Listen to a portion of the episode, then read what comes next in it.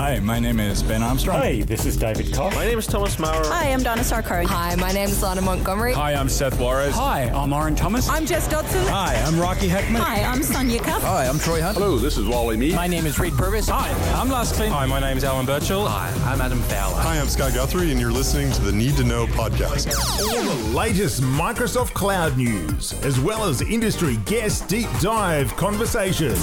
It's a Need to Know podcast. All thanks to the CIA Ops patron community. The Need to Know podcast.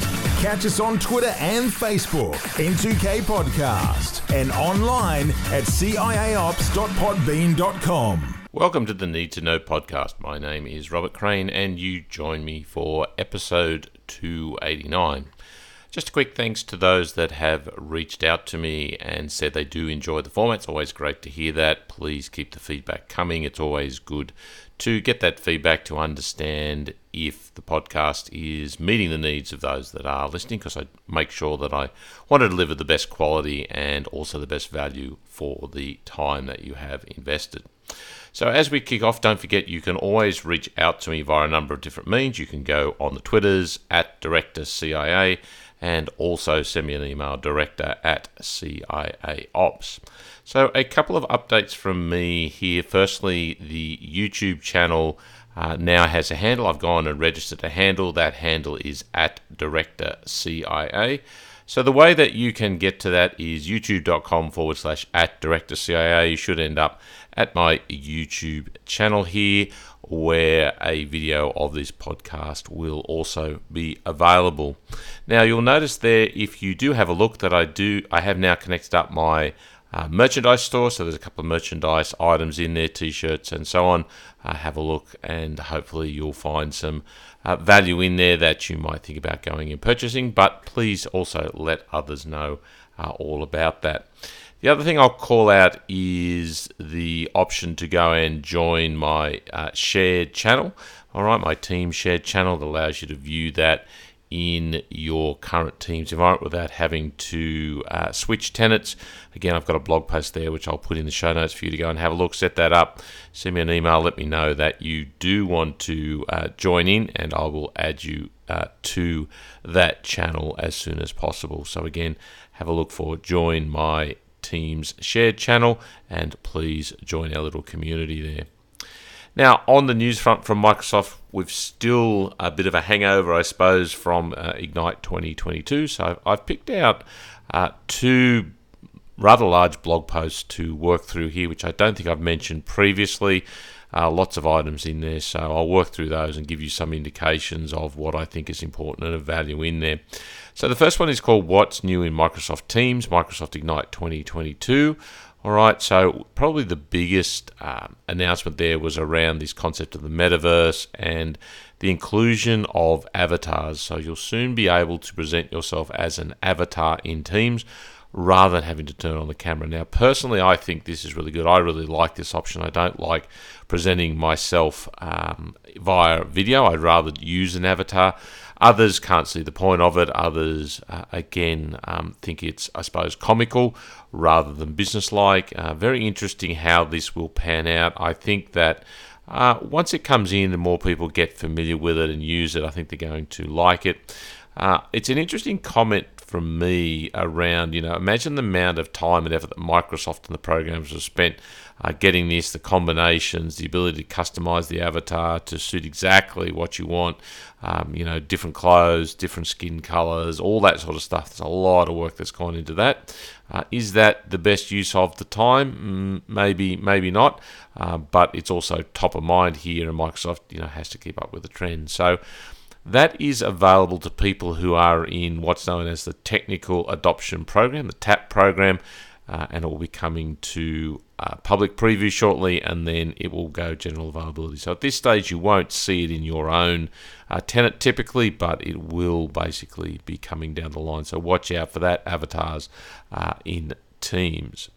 Now, what I also liked here was the collaboration annotations in Teams meetings. So imagine being able to look at a document or a PowerPoint or a website and then freeze it in time and for all people in the meeting to annotate. Now, this is now possible using Microsoft Whiteboard.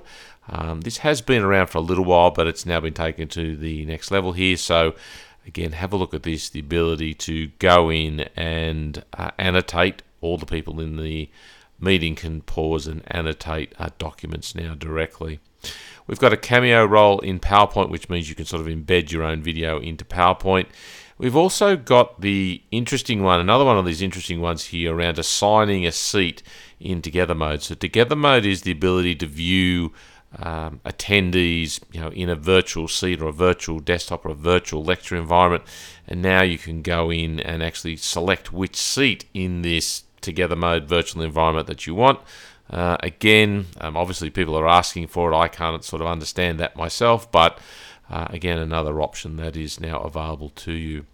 Probably something is which is of more value is um, Microsoft Polls. So there's some additional capabilities in polls that you can include in Teams. So we can do things like ranking. We can pop those polls up uh, directly inside uh, the Microsoft uh, team meeting, and then what we can do is get you know require interaction directly. So I do like that.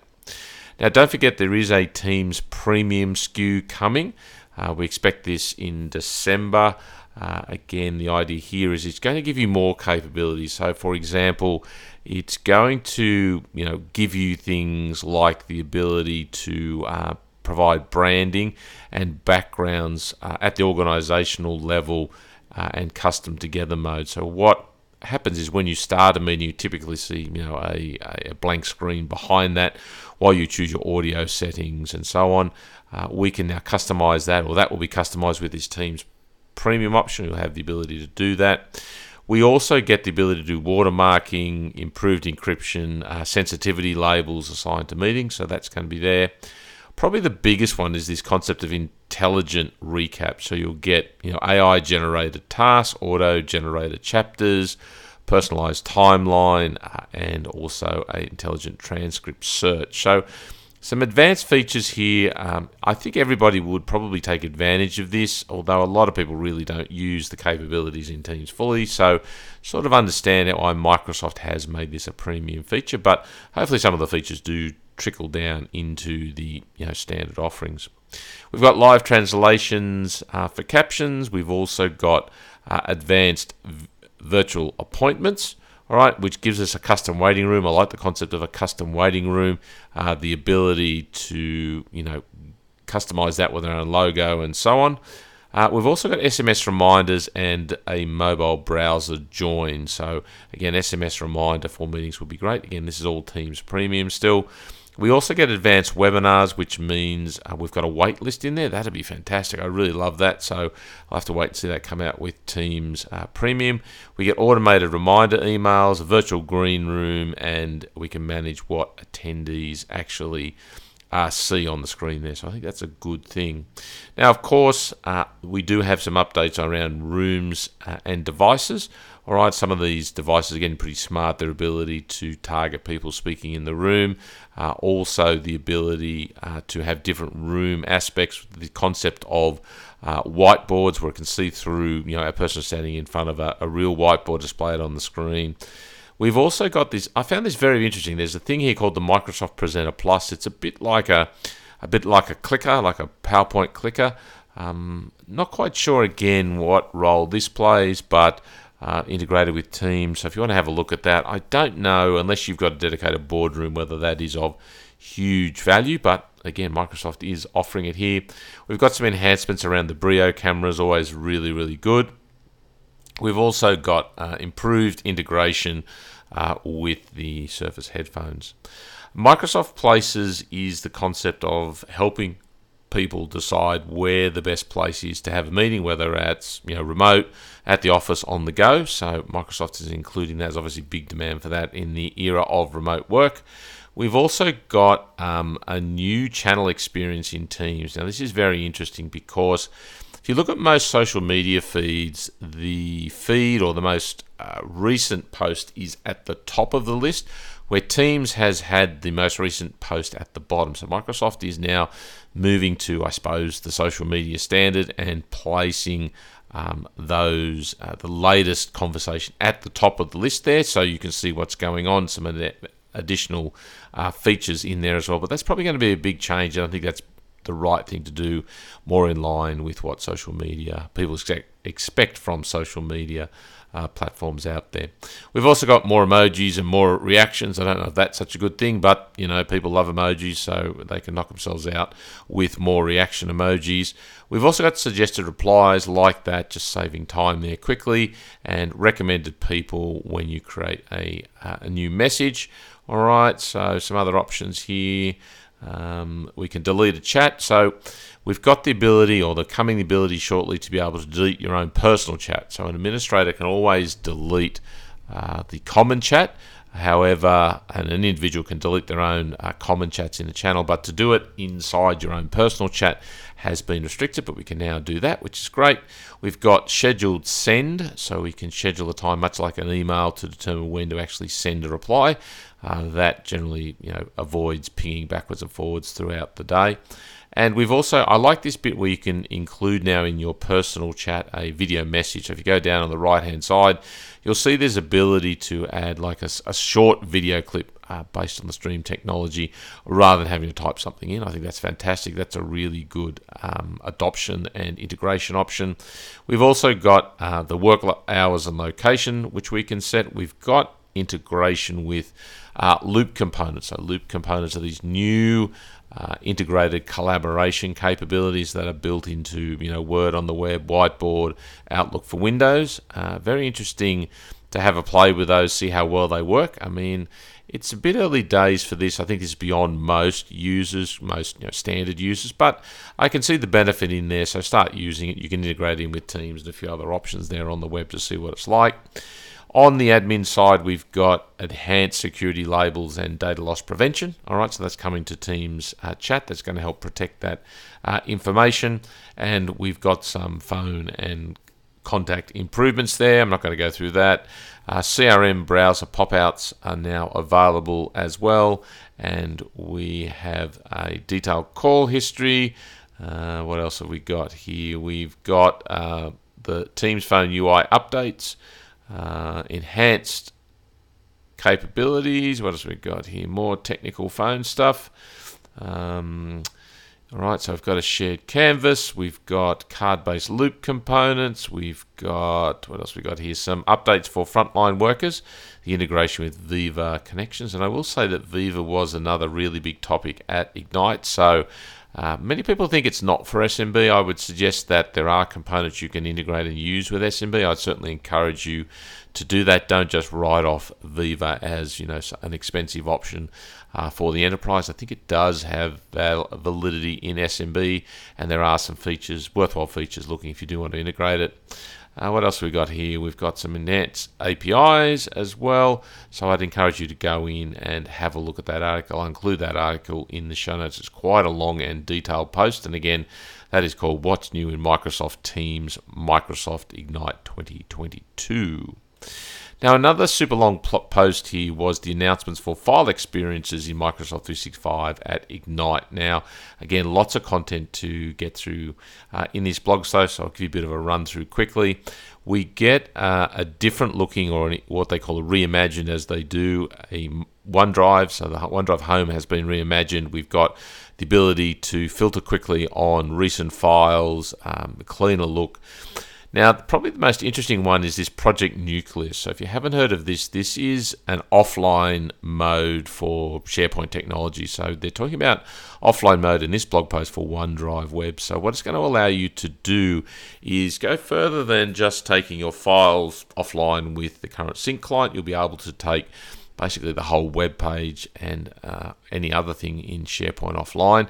Uh, no announcement as to when this will be released, but they are working on it pretty hard, is my understanding. And it looks pretty, if it comes off, if it actually does what they say, uh, could be a bit of a game changer here, I think, because it will allow you effectively to take your whole SharePoint site, your whole teams, and all that sort of stuff online. Now, according to the post here, it will be uh, available by the second half of calendar year 2023. So next year, uh, Project Nucleus, watch out for it. Improved, enhanced, uh, beefed up uh, sync client, and it's going to include a hell of a lot more that can be brought down and used offline. Now we have enhanced views for sharing with people and files. That's really handy to see who information is shared with. Again, that's that change in look and feel for OneDrive uh, for business. We've got the ability to have, you know, the improved capability where we're integrating things like Stream and Outlook, uh, OneNote, and all that. The web-based things uh, working much better with this environment. Uh, we've also got the ability now, which I think is pretty handy to favorite files. So if you've got files you work on regularly, you can go in and favorite them. Uh, we've also got the OneDrive app in Microsoft Teams. Now, we had something called files before in Teams, but now we've got this capability to actually have the OneDrive uh, app dedicated inside there, inside Teams. Uh, we've also got some enhancements for Mac. We've also got some enhancements for the OneDrive Sync Health Dashboard for Administrator. We've got integration here with uh, better integration with File Explorer. So rather having to worry about your sync in the bottom right hand corner there, we've also got the ability to look at that in uh, our Windows 11 uh, File Explorer. So go in and have a look at that. And there's a video there, a number of sessions you can go in and uh, spend some time with. So again, encourage you to go in and have a look at that uh, longish blog post on the file enhancements in uh, Microsoft 365. Now, the last one I've got here for you is a Windows 11 uh, update, so making the everyday easier with new experiences available in Windows 11. Now, lots and lots of new stuff. Now, you do have to have 22 uh, H2 on your system. I've updated my systems finally to uh, all of these. Now, probably, I think the biggest thing that most people have been waiting for has been uh, the ability to have multiple tabs uh, in File Explorer. So, again, I've got one. If you're watching on the video here, we can see that we can drive into uh, multiple uh, locations here using our File Explorer. So if you do have Windows 11 22 H2 there, uh, go in and see if you've got the tabs capability in your uh, File Explorer. You should have that. Uh, again, have a look at this uh, blog post here. Lots of little enhancements and improvements in the latest version of Windows. Make sure you do go down and update that if you do have your system. I haven't had any issues with it as uh, at any stage on any machine, but it has taken a little while, uh, obviously, to install and update. So be prepared for that. It may reboot a couple of times as well, since it is a rather a major update to the operating system. So again, uh, major update I think is going to be the uh, tabbed option inside uh, File Explorer.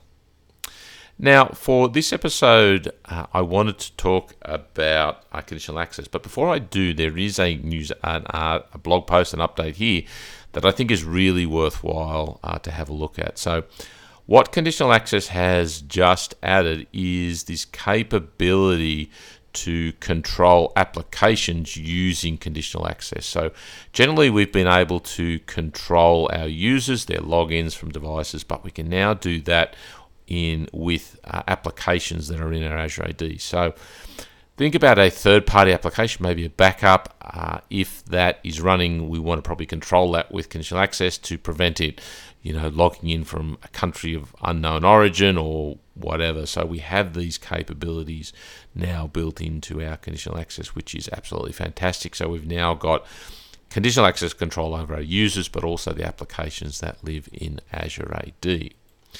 Now, speaking of conditional access, let me spend a few minutes just talking about that. So, uh, conditional access is something that is evaluated after successful login, right? So, you put in your login email address, you then put in a password, you go through MFA, and then conditional access is evaluated. So conditional access cannot be used to prevent, you know, denial of service or something like that. It is based on a successful login uh, of the user before it is activated. Now, conditional access is a feature of Azure AD P1, so you need at least Azure AD P1 to get conditional access. Now, luckily, it is included in Microsoft 365 Business Premium, so we do have conditional access inside our Business Premium, which is fantastic. Now, there are various ways to get to get to conditional access, I personally like to go through the Azure portal. So I go into the Azure portal, I can do a search for conditional access policies. You'll see there that it now pops up. Now, conditional access is basically an evaluation, a way to evaluate a login based on a number of you know standard capabilities. So, you know, who's the user? what device are they on, where are they uh, logging in from, and what applications do you know they want to go and get access to. So this is going to be evaluated by a policy that you set up uh, prior to um, you know the users actually uh, getting access, and the idea is that you do that and what happens is is that then is the last component or the next component that's evaluated after uh, the MFA. Now, typically we use this to prevent you know bad actors getting in from you know uh, devices that aren't in Azure AD, from countries that we aren't based in, uh, and also forcing or making sure that users uh, complete uh, MFA to get access to the data. We also use it to disable things like, um, you know, a basic authentication uh, as well. All right. So the idea here is that uh, the first thing to do is go and create a policy. But if you have a look now, if you have a look in your conditional access area, you'll see that we now have this new policy from template, which is in preview. So you'll see here we've got the ability to go in and select from a template. We can select identities and devices. Now, so let's go in and just select um, identities for users. And you'll see here that I've got a range of recommended uh, templates here. So, for example, uh, require multi-factor authentication for admin, security, securing security info registration, block legacy authentication, um, you know, require multi-factor for risky users. So we can just select that uh, template and that will then basically go in and uh, set that all up for us without having to go in and do that um, actually manually, which is you know a really really good thing. I think it's just going to make life uh, much easier. Remember, we can do that uh, for our uh, devices as well.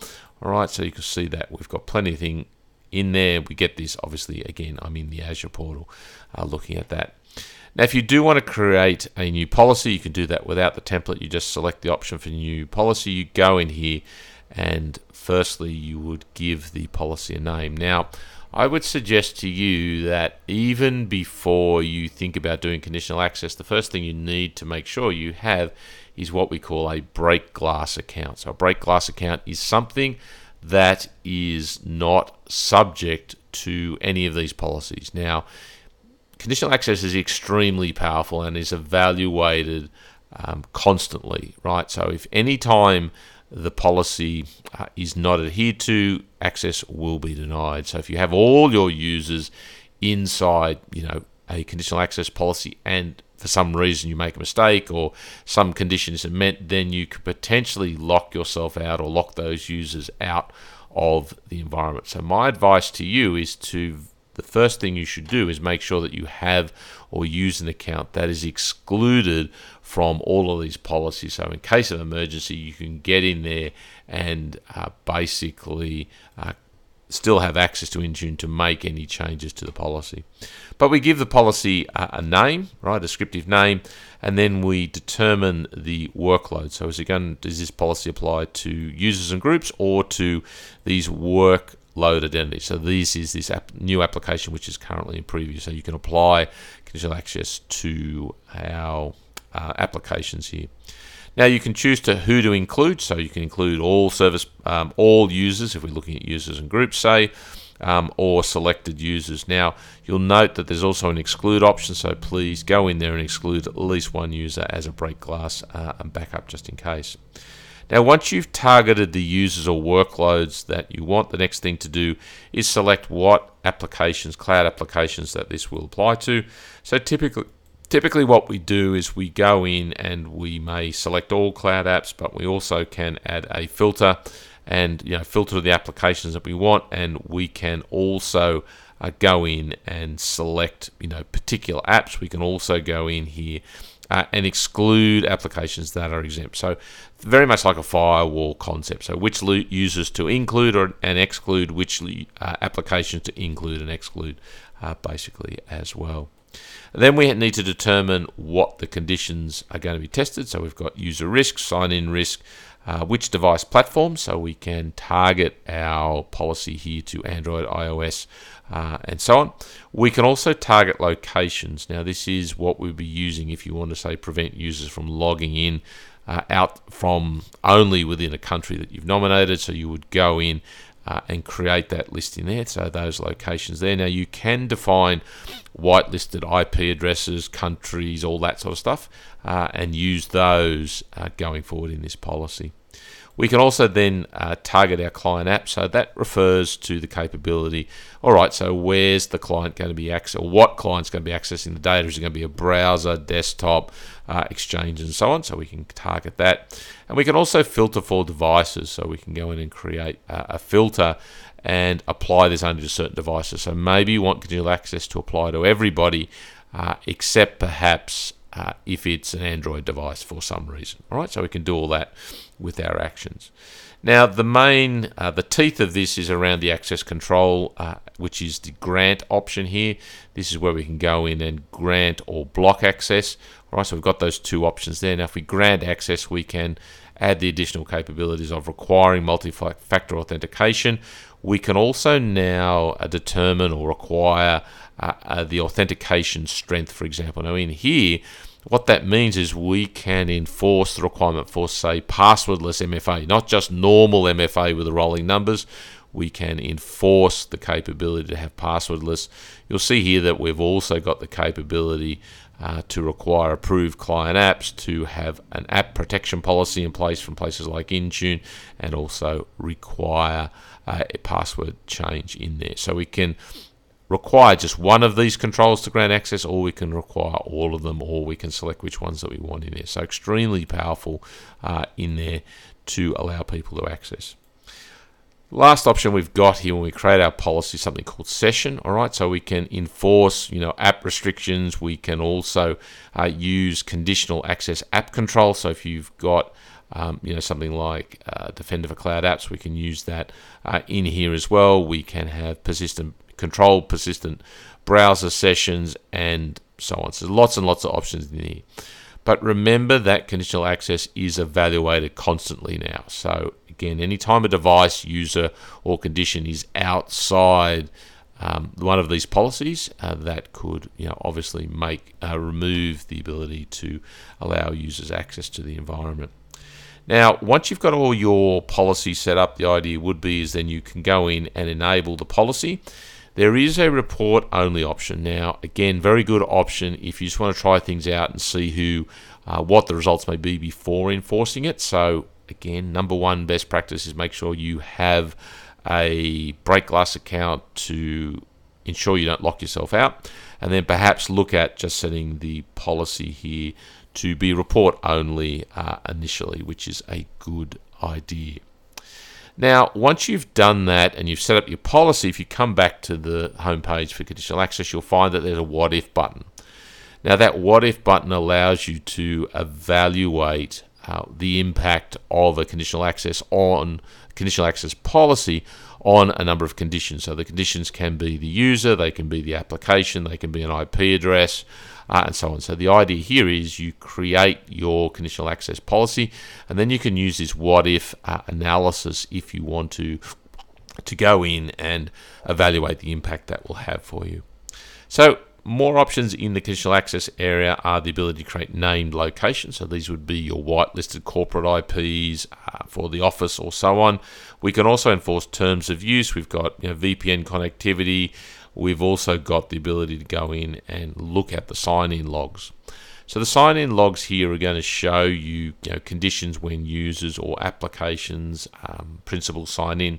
Now, if we click on any of these, uh, you'll see across the top. So when you look at the detail of a sign-in, you'll notice across the top you have basic info, location, device info, authentication details, but also uh, conditional access. So what that will tell you is is when the login occurs, what rules from conditional access were impacted or evaluated or their outcome there. So don't forget that once you put conditional access in place, you can view its results on each individual uh, sign in if you want to uh, basically go and do that.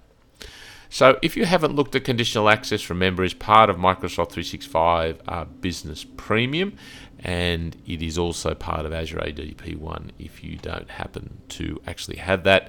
We've now got templates that allow you to create conditional access policies quickly uh, and easier.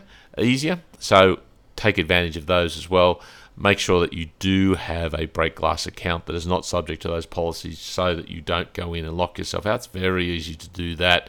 So, again, take care when you are setting that and applying it to a large uh, group of users.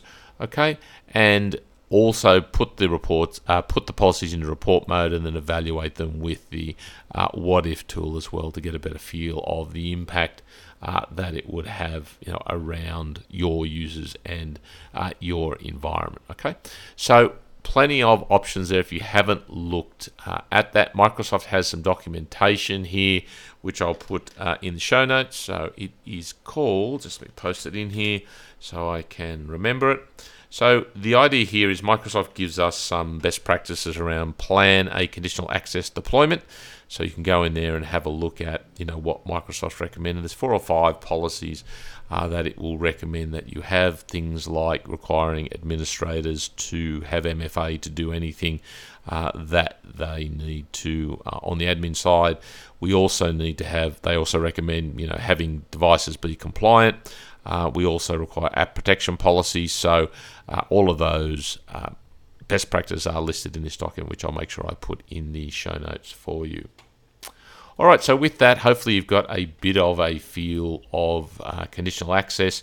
Uh, hopefully you're up to date with the news and details from uh, Microsoft Ignite.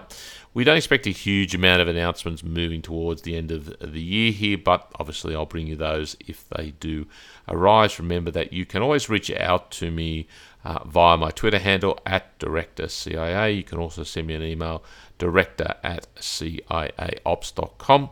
Really appreciate you taking the time to listen. Don't forget to watch the YouTube uh, replay of this and also look at the new merch store that I've got there. And again, this uh, all of these sort of details are broadcast regularly in my patron community, www.ciaopspatron.com. That's an area where you can come and join with people focused on learning more and sharing more from the Microsoft Cloud. But with that, I think I'm going to call it quits on this episode of the Need to Know podcast. You have been listening to the Need to Know podcast from CIA Ops. For training on using technologies like SharePoint Online or Microsoft 365, visit www.ciaopsacademy.com. By purchasing from the selections available, you'll be directly supporting this podcast.